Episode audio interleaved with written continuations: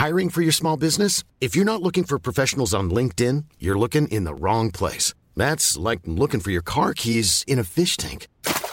LinkedIn helps you hire professionals you can't find anywhere else, even those who aren't actively searching for a new job but might be open to the perfect role. In a given month, over 70% of LinkedIn users don't even visit other leading job sites. So start looking in the right place. With LinkedIn, you can hire professionals like a professional. Post your free job on linkedin.com slash people today. Hey, it's Ryan Reynolds, and I'm here with Keith, co-star of my upcoming film, If, only in theaters May 17th. Do you want to tell people the big news?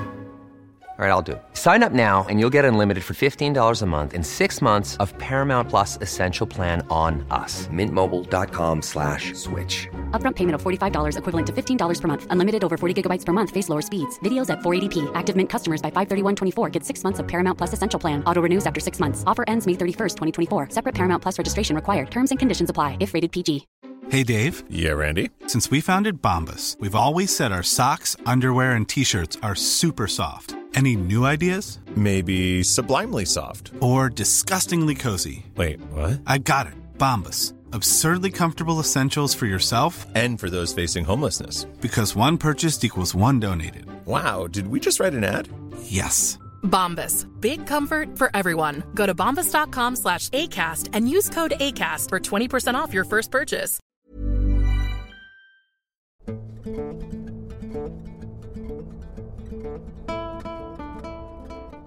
I lived in the Ecot.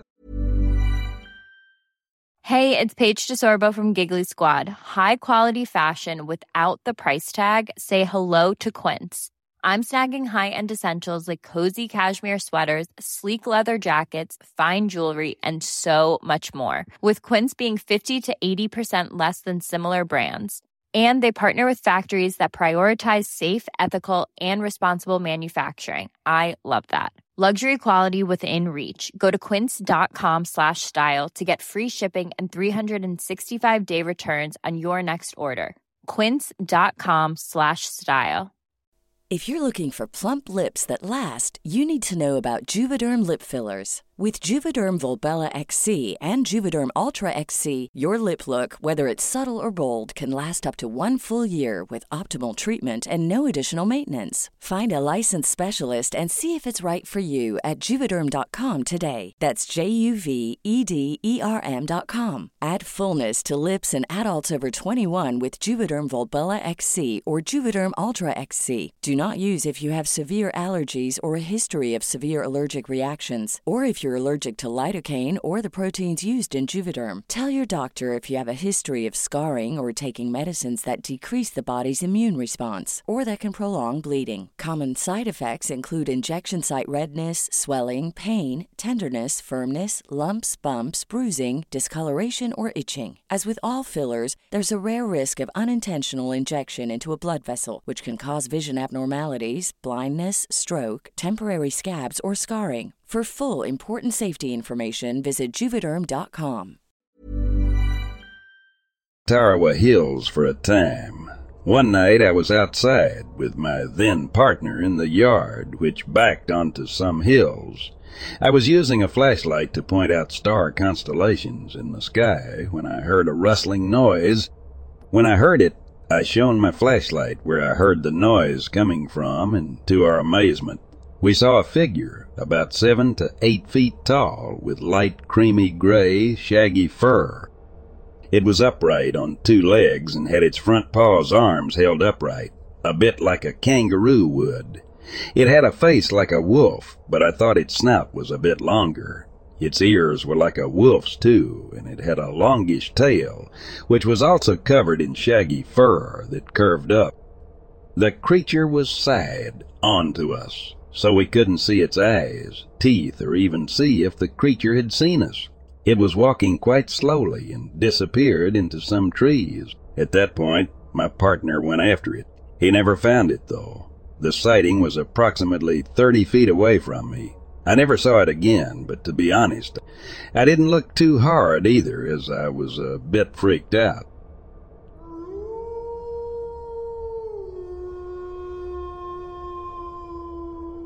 Last October, I was in California for roughly 11 days after my brother's wedding in San Diego. I just wanted to drive around the state and visit California places that had captured my imagination over the years. And I loved driving almost as much as I loved cars. I don't necessarily believe in Sasquatch, but I would never discount someone else's experience, especially if I wasn't there. So off I went. Clipper Mills is in the foothills of the Sierra Nevadas, about 70 miles northeast of Sacramento. Very near that dam was in the danger of failing last year, pretty remote. So after Bodega Bay, I had to cross the state for my destination, arriving near Sacramento in time for a late dinner. So it's after dark when I set out on the final leg. Very dark. It takes me a good while on all the twisty turning roads to find my way there. I wanted to get to the exact spot the person who posted the video parked that night. He wouldn't say in his video, so I poked around YouTube comment sections and related videos and found out more or less about this spot. Around 11 p.m., I pulled my rented Camry well off the dark two lane road to avoid any issues with the very sparse traffic. I saw no one whatsoever, so I sat in the darkened interior, listening, allowing my eyes to dark adapt for about 20 minutes. I heard nothing but assorted insects as I sat there, saw nothing move at all. Eventually, not wanting to activate the car's interior lighting, I crawled out of the driver's side window into the black night armed with my cell, with no service, a handheld GPS to find my way back should I get lost in the dark, and a red flashlight I use with my telescope. I stand there, right by that car window, for a solid two minutes before I could screw up the courage to move away from my Camry. Eventually, I walk up the road, still not hearing anything but bugs, suddenly without conscious decision to do so. I veer right and head up into the woods. My feet are crunching pine needles now, and to my mind I sound like Bigfoot stomping around myself. After what was about twenty minutes, I stopped to listen and added to the insects. I hear this faint screeching sound far off in the blackness, and it doesn't sound insect like at all.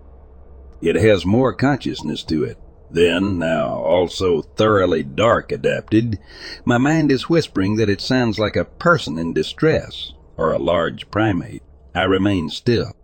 I hear something small scurrying around in the underbrush as well, followed a minute later by the same forlorn sounding wail, but now closer. Time to return to the car. As I'm walking back to the car, I hear this spooky sound every 20 to 30 seconds, and now it is coming from behind me and in front of me. It seems to have a vocabulary of some sort to me now. Different vocalizations, some guttural, some high pitched, and everywhere in between. My mind is having fun just messing with me now. I was never so happy to see a Camry in all my life. I started it up before my ass was in the seat. I think, and half expected to see scores of red eyeballs glowing at me in the headlights from the dark forest in front of me. Now spooked, my mind telling me some homicidal axe wielding lunatic was nipping at my heels. I went back the way I came at much quicker pace than I had arrived. Out of nowhere, right in front of me, this black lab runs out of the woods on one side of the road and into the woods on the other. I barely missed crushing him. That scared the out of me right there. I slowed down a bit and the thought of nearly mowing down an innocent mutt overcoming my mind. Some hour down the road toward Sacramento is when I noticed I had cell service again. I opened my Expedia app and found a nearby hotel for the night. Once safely enclosed in said hotel room, I began scouring the internet on my iPad and came to the conclusion that what I heard was a barred owl or a western screech owl. Can never be a hundred percent sure, I suppose. Very creepy, though. And I'm done with wandering alone in the woods at night, I think.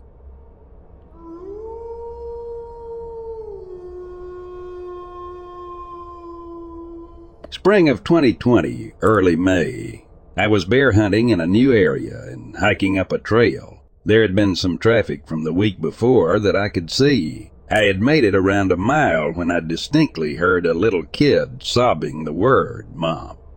I froze. It was barely first light, and there were no cars at the trailhead. First thought was a cat or something worse. I read far too much of this crap. I thought about leaving, but also thought, what if a kid and his mom went out and something happened? I called out several times, but no response. Must have been an animal, I thought. I continued working my way up the trail, chuckling at myself and thinking about how paranoid I am. I hadn't made it fifty yards when I heard it again, but louder. Mom. I immediately started walking towards the sound and yelling that I was on my way and to wave their arms, because I can't see them. I stopped after maybe another fifty yards to listen. I hadn't heard anything back in response. It has to be a cat.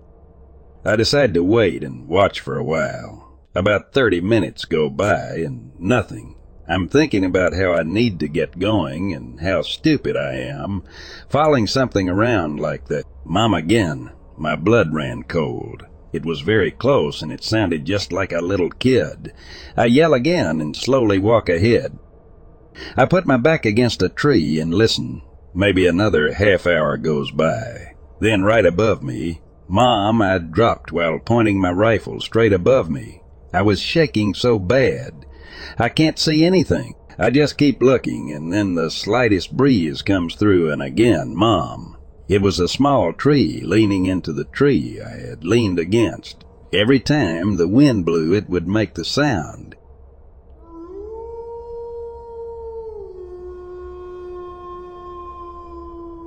My name is Detective Sarah, and I've always prided myself on being a dedicated and resourceful investigator, but nothing could have prepared me for the case that would consume my life and lead me down a path I never thought possible. It began with a series of murders, each one more gruesome than the last. The victims shared a horrifying commonality. Their bodies were found mutilated, bearing strange and enigmatic marks. It was as if they had fallen prey to something beyond human comprehension. I knew I had to delve deeper into this case to uncover the truth and bring justice to the fallen.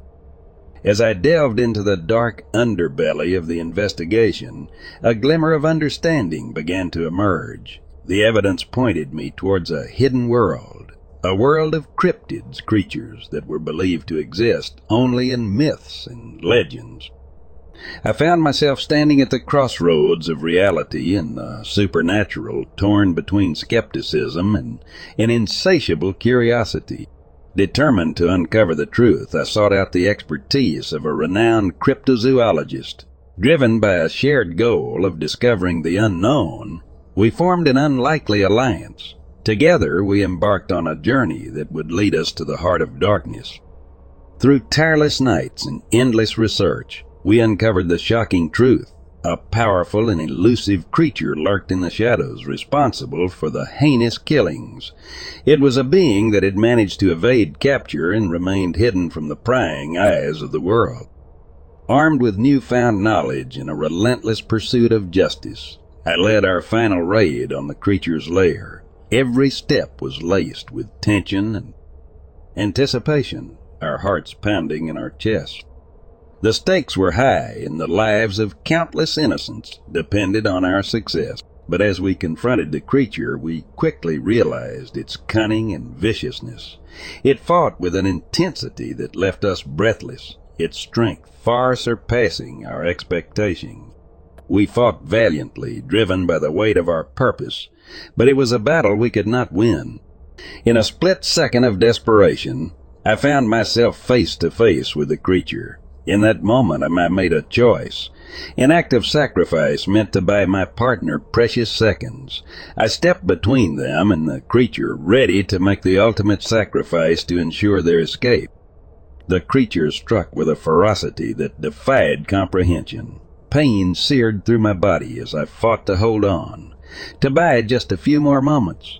But in the end, the creature's power overwhelmed me. Darkness claimed me, and the world faded away. When I awoke, it was to the sound of grief and despair. My partner stood before me, their eyes filled with a devastating mix of sorrow and gratitude. They had survived, but at a tremendous cost, the cost of my life. As I lay there, my spirit broken, but my resolve unwavering, I knew that I had done what I had set out to do. I had uncovered the truth, exposed the hidden world, and given my partner the chance to continue the fight. In the end, justice prevailed, but it came at the price of my own existence. I left this world knowing that I had made a difference, that I had fought for those who could not fight for themselves. Though my physical form was gone, my spirit would forever linger, a reminder that the pursuit of justice often requires sacrifices beyond measure. And so Detective Sarah, forever etched in the annals of those who dared to tread the line between reality and myth, faded into the darkness, leaving behind a legacy of courage, determination, and an unyielding desire for truth.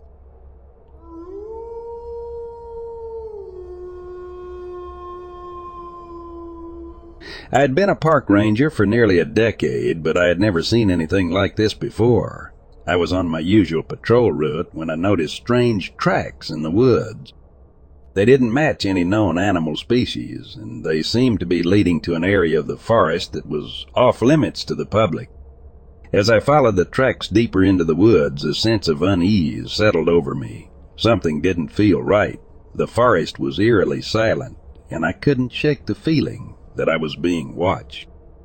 After a few hours of following the tracks, I stumbled upon a clearing. In the center of the clearing was a small abandoned building that looked like it hadn't been used in years. As I approached the building, I heard strange noises coming from inside. I slowly pushed open the door, and what I saw inside sent shivers down my spine. There were strange machines and equipment that I had never seen before, and in the center of the room was a large metallic cylinder. As I approached the cylinder, I noticed that it was covered in strange symbols and markings. Suddenly, the cylinder began to glow, and I was knocked back by a powerful force. When I came to, I knew that something had gone terribly wrong. I could hear strange whispers in my mind, and I knew that I had been exposed to something that I couldn't fully comprehend. Over the next few days, I began to notice changes in myself. My senses were heightened, and I could sense things that I couldn't explain. And then one night I saw it. It was a creature unlike anything I had ever seen before. It was humanoid in shape, but its skin was mottled and gray, and its eyes glowed with an otherworldly light. It had razor sharp claws and teeth, and I, I knew that it was the source of the strange tracks in the wood. I tried to catch it, but it was too fast. It tackled me, and I went flying into the woods. I tried to get back on my feet, but I was dizzy and disoriented. I knew that I was in grave danger, but I couldn't bring myself to leave the woods. As the days passed, I began to piece together what had happened.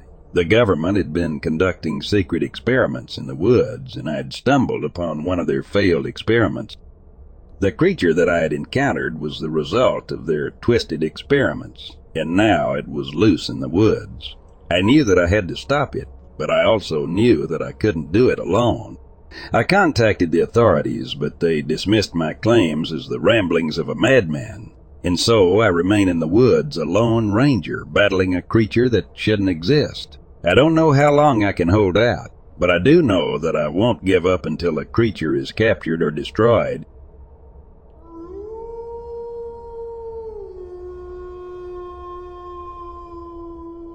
So hey guys, this is a long story kind of. I've lived at my current house in North Carolina for about three years. When I first moved in, I had all kinds of weird encounters at night. I would be outside burning off tree limbs and things like that. I always felt like something was watching me. After the first few nights, I heard what sounded like someone calling for help, very muffled from the woods that surround my house. I shrugged it off. After a few times of that, I was walking the tree line and looking for more wood to throw on the fire. Keep in mind, this was about 1 to 2 a.m., and I had a 30-30 shell thrown at me. I don't own a 30-30, so I thought it was very weird. Anyway, this goes on for a few months until my ex came in and we brought our kids in the house to live. My ex had chickens and a pig that got out of their enclosure and were killed. She threw the carcasses into the woods. I know, I don't know why she did that either, but after that, all the spooky stuff stopped. No more eerie feelings, no noises, nothing.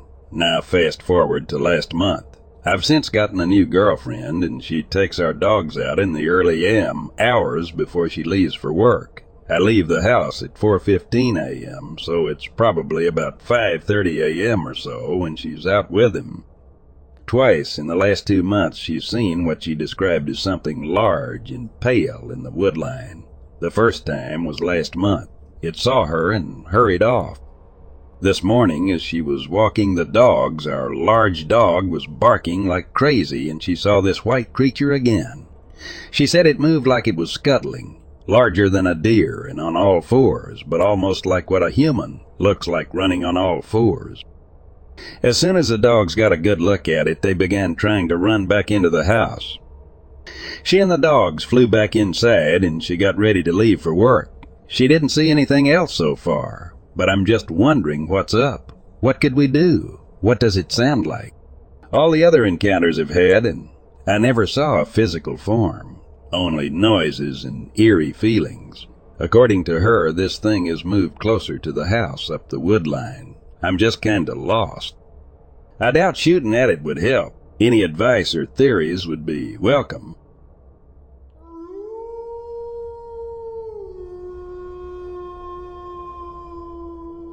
I work in the Air Force as an aircraft mechanic, and like most jobs, there are boring second duties that we have to do now and then. For us, one of these is tool stores. We have a permanent civilian guy who runs tool stores in the day, but someone has to be in there to run it during night shift.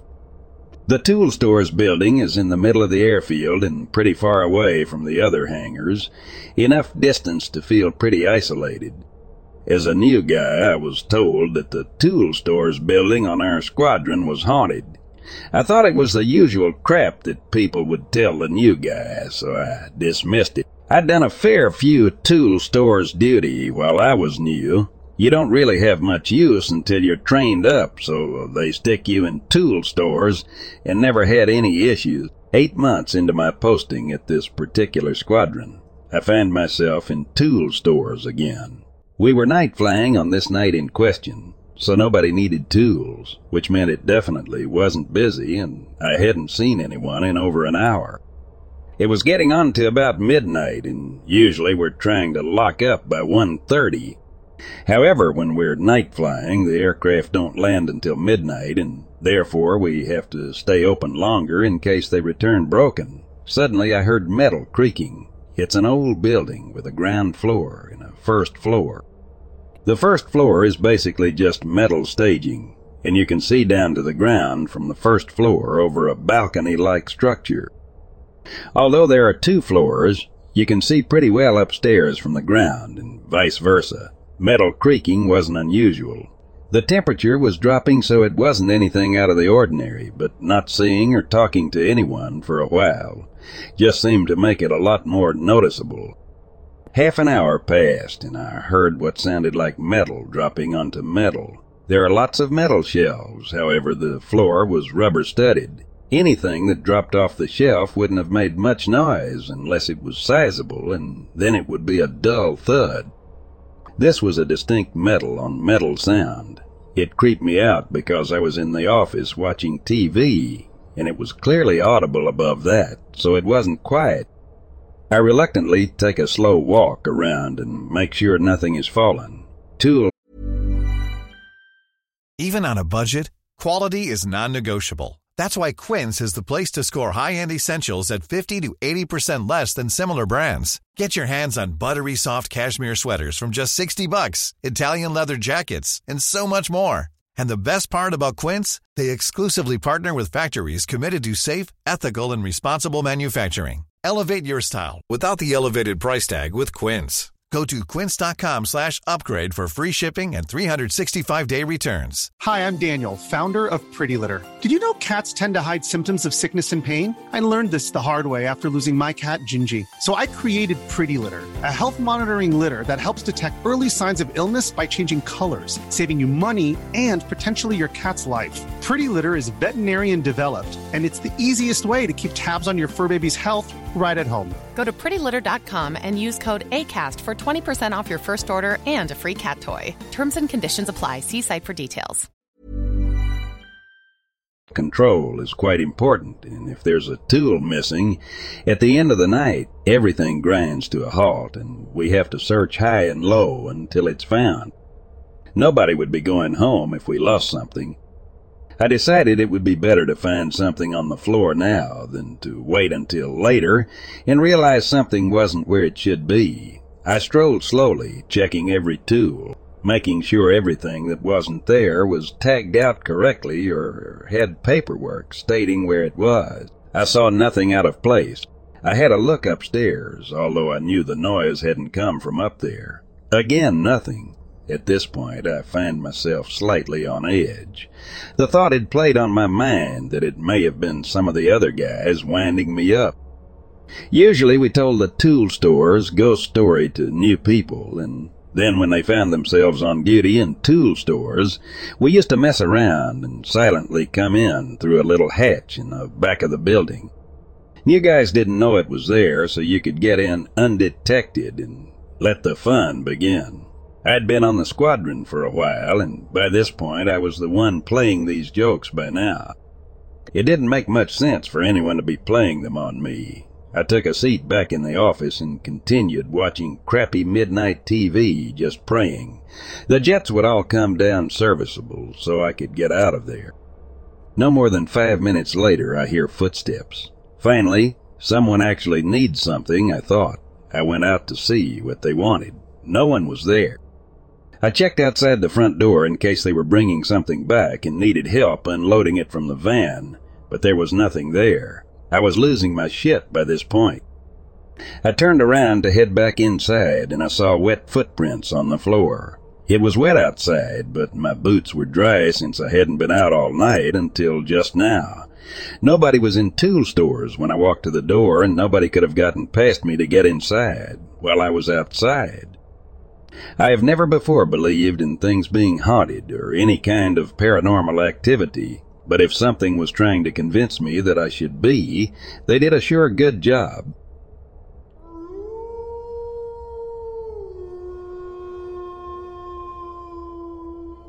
I've had a few experiences. One in particular literally raised the hair in my neck and arms.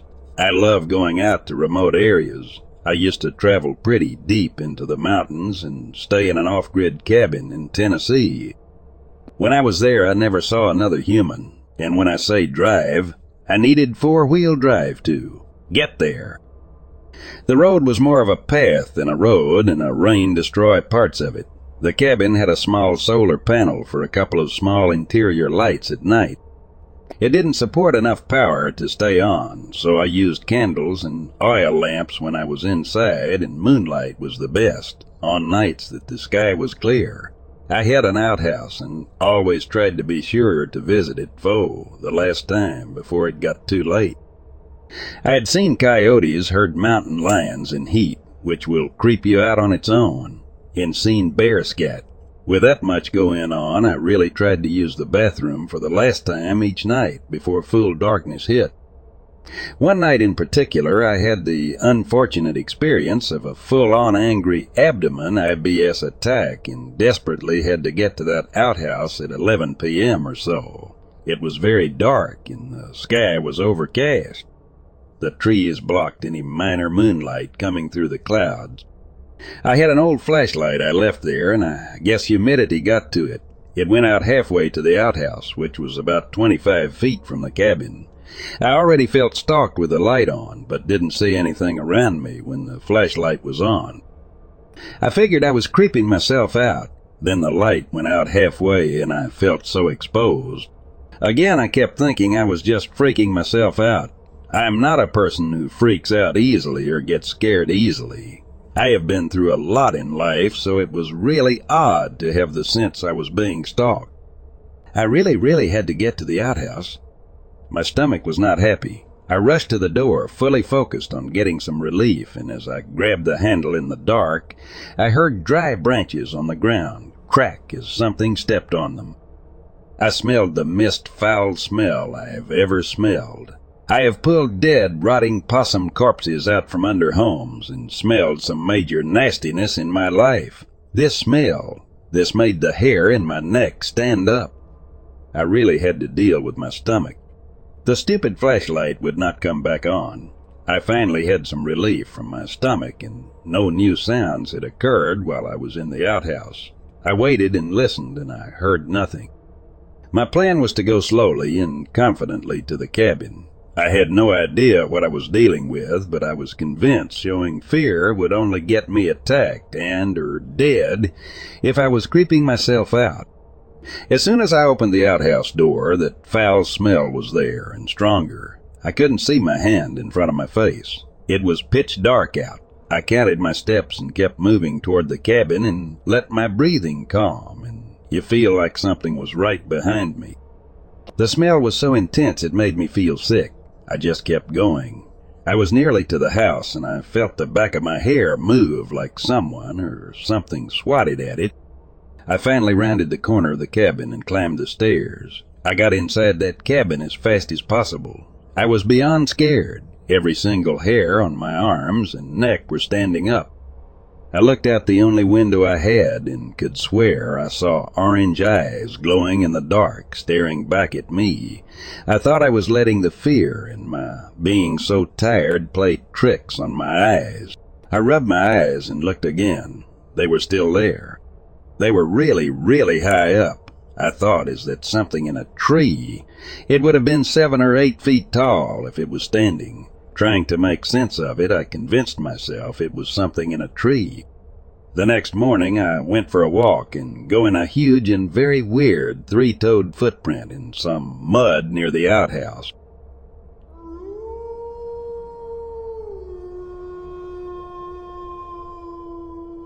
To get to the deer stand I sit in, I have to walk through a small path in the woods from the drive I park on, and then turn onto the field edge lining the woods. I walk the field probably 100 yards or so before I turn back into the woods and walk in probably 40 yards to the stand. As I turned onto the field, I hear steps just inside the woods.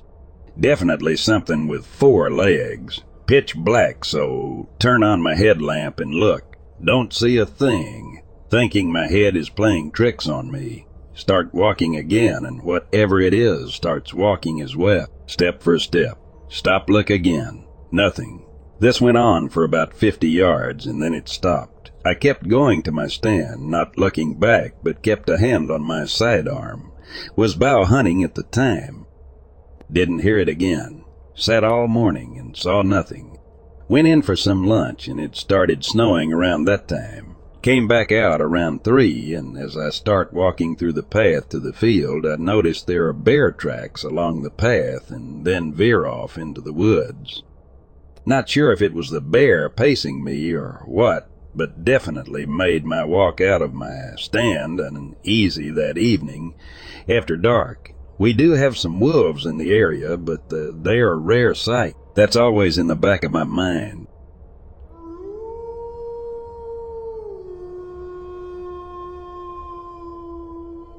Just remembered this one. About 15 years ago, I was at a buddy's place, and he has a friend over. He starts telling me what a great bow hunter his friend is, and we start talking hunting. A few beers later, he tells us about a strange, Thing once that scared him so bad he ran off and left his bow and swore he'd never go back in there. Now my friend and I start giving him a hard time and he starts to get angry, telling us it was translucent and had glowing eyes and was about eight feet tall. He was obviously dead serious, and my friend and I, being normal guys, proceeded to make fun of him. About six months later, this guy died suddenly of a brain aneurysm he didn't know he had. Someone told me when people have a brain aneurysm, they sometimes hallucinate and see things that are totally real to them. We felt pretty bad after we found out.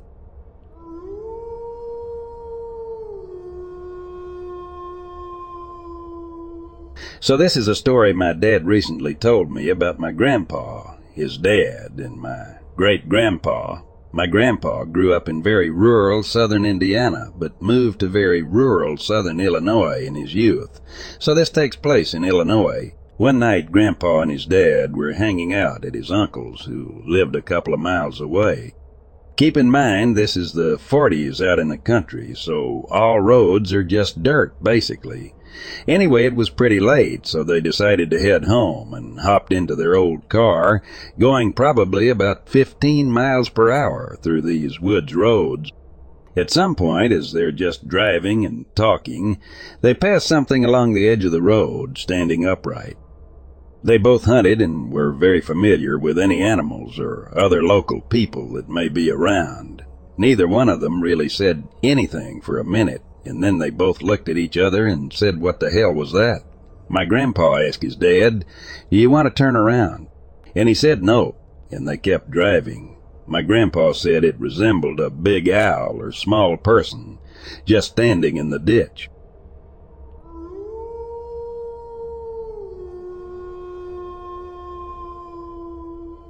I was on a camping trip with my sixth grade class. The teacher, Steve Campbell, brought a group from our class up to the Williamson River for a trip to reward the students who had few or, or no disciplinary problems for the year. We drove up Highway 97 and about one, two miles past the Collier State Park, we turned onto a dirt road. We continued down it for a while, stopped, and parked the trucks. We hiked up a trail with our backpacks for about one half miles. We came to the camp spot across the Williamson from a large rock face jutting from the hillside. We set up our tents about 100, 200 yards away from the river. Myself and two other guys were in one tent and the girls in the other. We were about asleep and contemplating scaring the girls when we noticed all of the bugs and animals around went dead silent, followed by a terrible stench like rotting flesh. Then came the breaking branches, footsteps, and grunts. I looked out the door of the tent to see if it was the girls harassing us. Flashlight pointed out. I looked, and to my horror I saw three tall, dark figures with glowing yellow eyes. They were about nine feet tall, hairy, and hideous. I love gorillas, and I can tell you for a fact that it was no gorilla. They looked human in the face and in posture, when I looked into their eyes, I felt like death had come for me. I couldn't move, and I was cold all over. I dove back into the tent, and we heard them howl. It sounded like a mixture of a wolf crying and a woman screaming. A few minutes later, we heard and felt something hit the tent, as if they had thrown a tree branch at it. When we got up, the branches on trees around us were snapped, and there were branches littered around our campsite. Since then, I have completely avoided the Williamson River area. I do plan to go back, however, to try to capture them on film, sound recording, and hopefully find more evidence to support what I know I saw.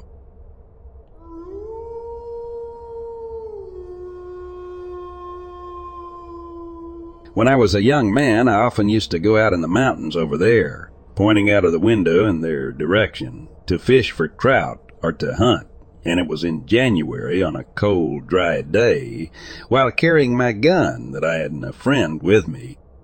As we were walking around Ben Bulbin, saw one of the gentry for the first time. I knew who it was, for I had heard the gentry described ever since I could remember, and this one was dressed in blue with a headdress adorned with what seemed to be frills. When he came up to us, he said to me in a sweet and silvery voice, the seldomer you come to this mountain, the better. A young lady here wants to take you away. Then he told us not to fire off our guns because the gentry dislike being disturbed by the noise. And he seemed to be like a soldier of the gentry on guard. As we were leaving the mountains, he told us not to look back, and we didn't. Another time I was alone trout fishing in nearly the same region when I heard a voice say, It is barefooted in fishing.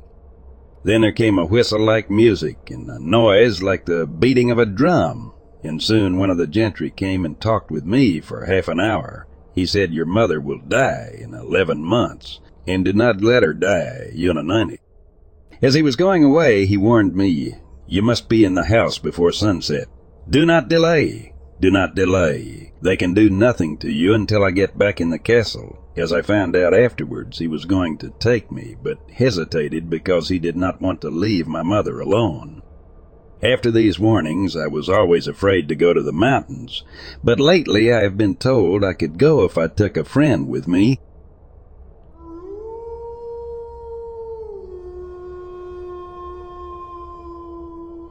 I was driving home to Bend near sunset just south of La Pine on Highway 97 on November 5th, 1996, when a hawk was flushed from the tree line ahead on my right. It flapped vigorously, headed southward, directly toward my car, crossed over it, and kept going. It was not gliding, it was accelerating. Seconds later, I saw a tall, rangy figure suddenly emerge from the cover of the tree line about 150 feet ahead on my right and stride determinedly toward the road across a grassy fringe. As I slowed and closed the distance to within 50 feet, the figure, with no hesitation, stopping neither to look in the direction of my approaching car nor to gauge the speed and distance, glided across the two lanes in four strides and kept going directly into the cover of the pine. On the other side of the road, I asked my wife if she had seen the person crossing the road. I wanted her opinion of what had transpired before expressing my own suspicions. Unfortunately, she said no, that she had been trying to follow the flight of the hawk behind the car. On immediate reflection, I realized I had seen something unusual, but could not say what exactly I had seen. Nor can I say now what it was, but if it was a human being, it was a strange one. The figure seemed not just tall, but very tall. I would estimate close to six feet eight to seven feet tall. Base the figure's height relative to roof of my car. The length of stride required to cross the road in just four strides would be quite large. Its actions did not seem typically human. It did not wait for its chance to cross at the roadside. It waited hidden in the tree line. When its chance came, it never slowed until hidden in the pines on the other side of the road. It didn't even turn toward me, though its efforts indicated it was aware of and concerned by our car's approach. It didn't run or jog as a human might who is caught crossing the road in front of an approaching car. Its step was a well articulated, almost thoughtful, full heel to toe stride with a vigorous push off. It moved briskly with a long swinging arc of the arms, a slightly stiff body lean with the head and trunk bent forward from the waist. The head was not bent at the neck. I saw no neck. The whole upper torso was bent from the waist. I have thought about the clothing. During the brief seconds I had seen the figure, the clothing appeared to be completely and uniformly dark, top to bottom, without distinguishing characteristics. I could not identify the articles of clothing jacket, jeans, boots, gloves, etc., with one exception. The one article of clothing that I might have noted was perhaps a peaked lumberjack's cap with a fuzzy tassel. On reflection, I wonder if it might instead have been the often reported pointed head or skull.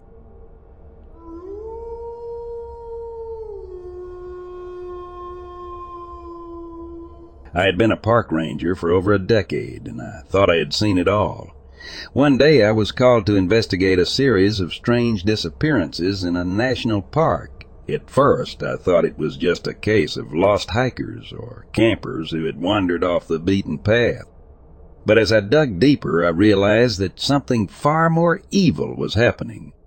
The disappearances all seemed to be connected, with each victim vanishing without a trace in the same area of the park. But what was even more bizarre was that there was no sign of a struggle or any evidence of foul play.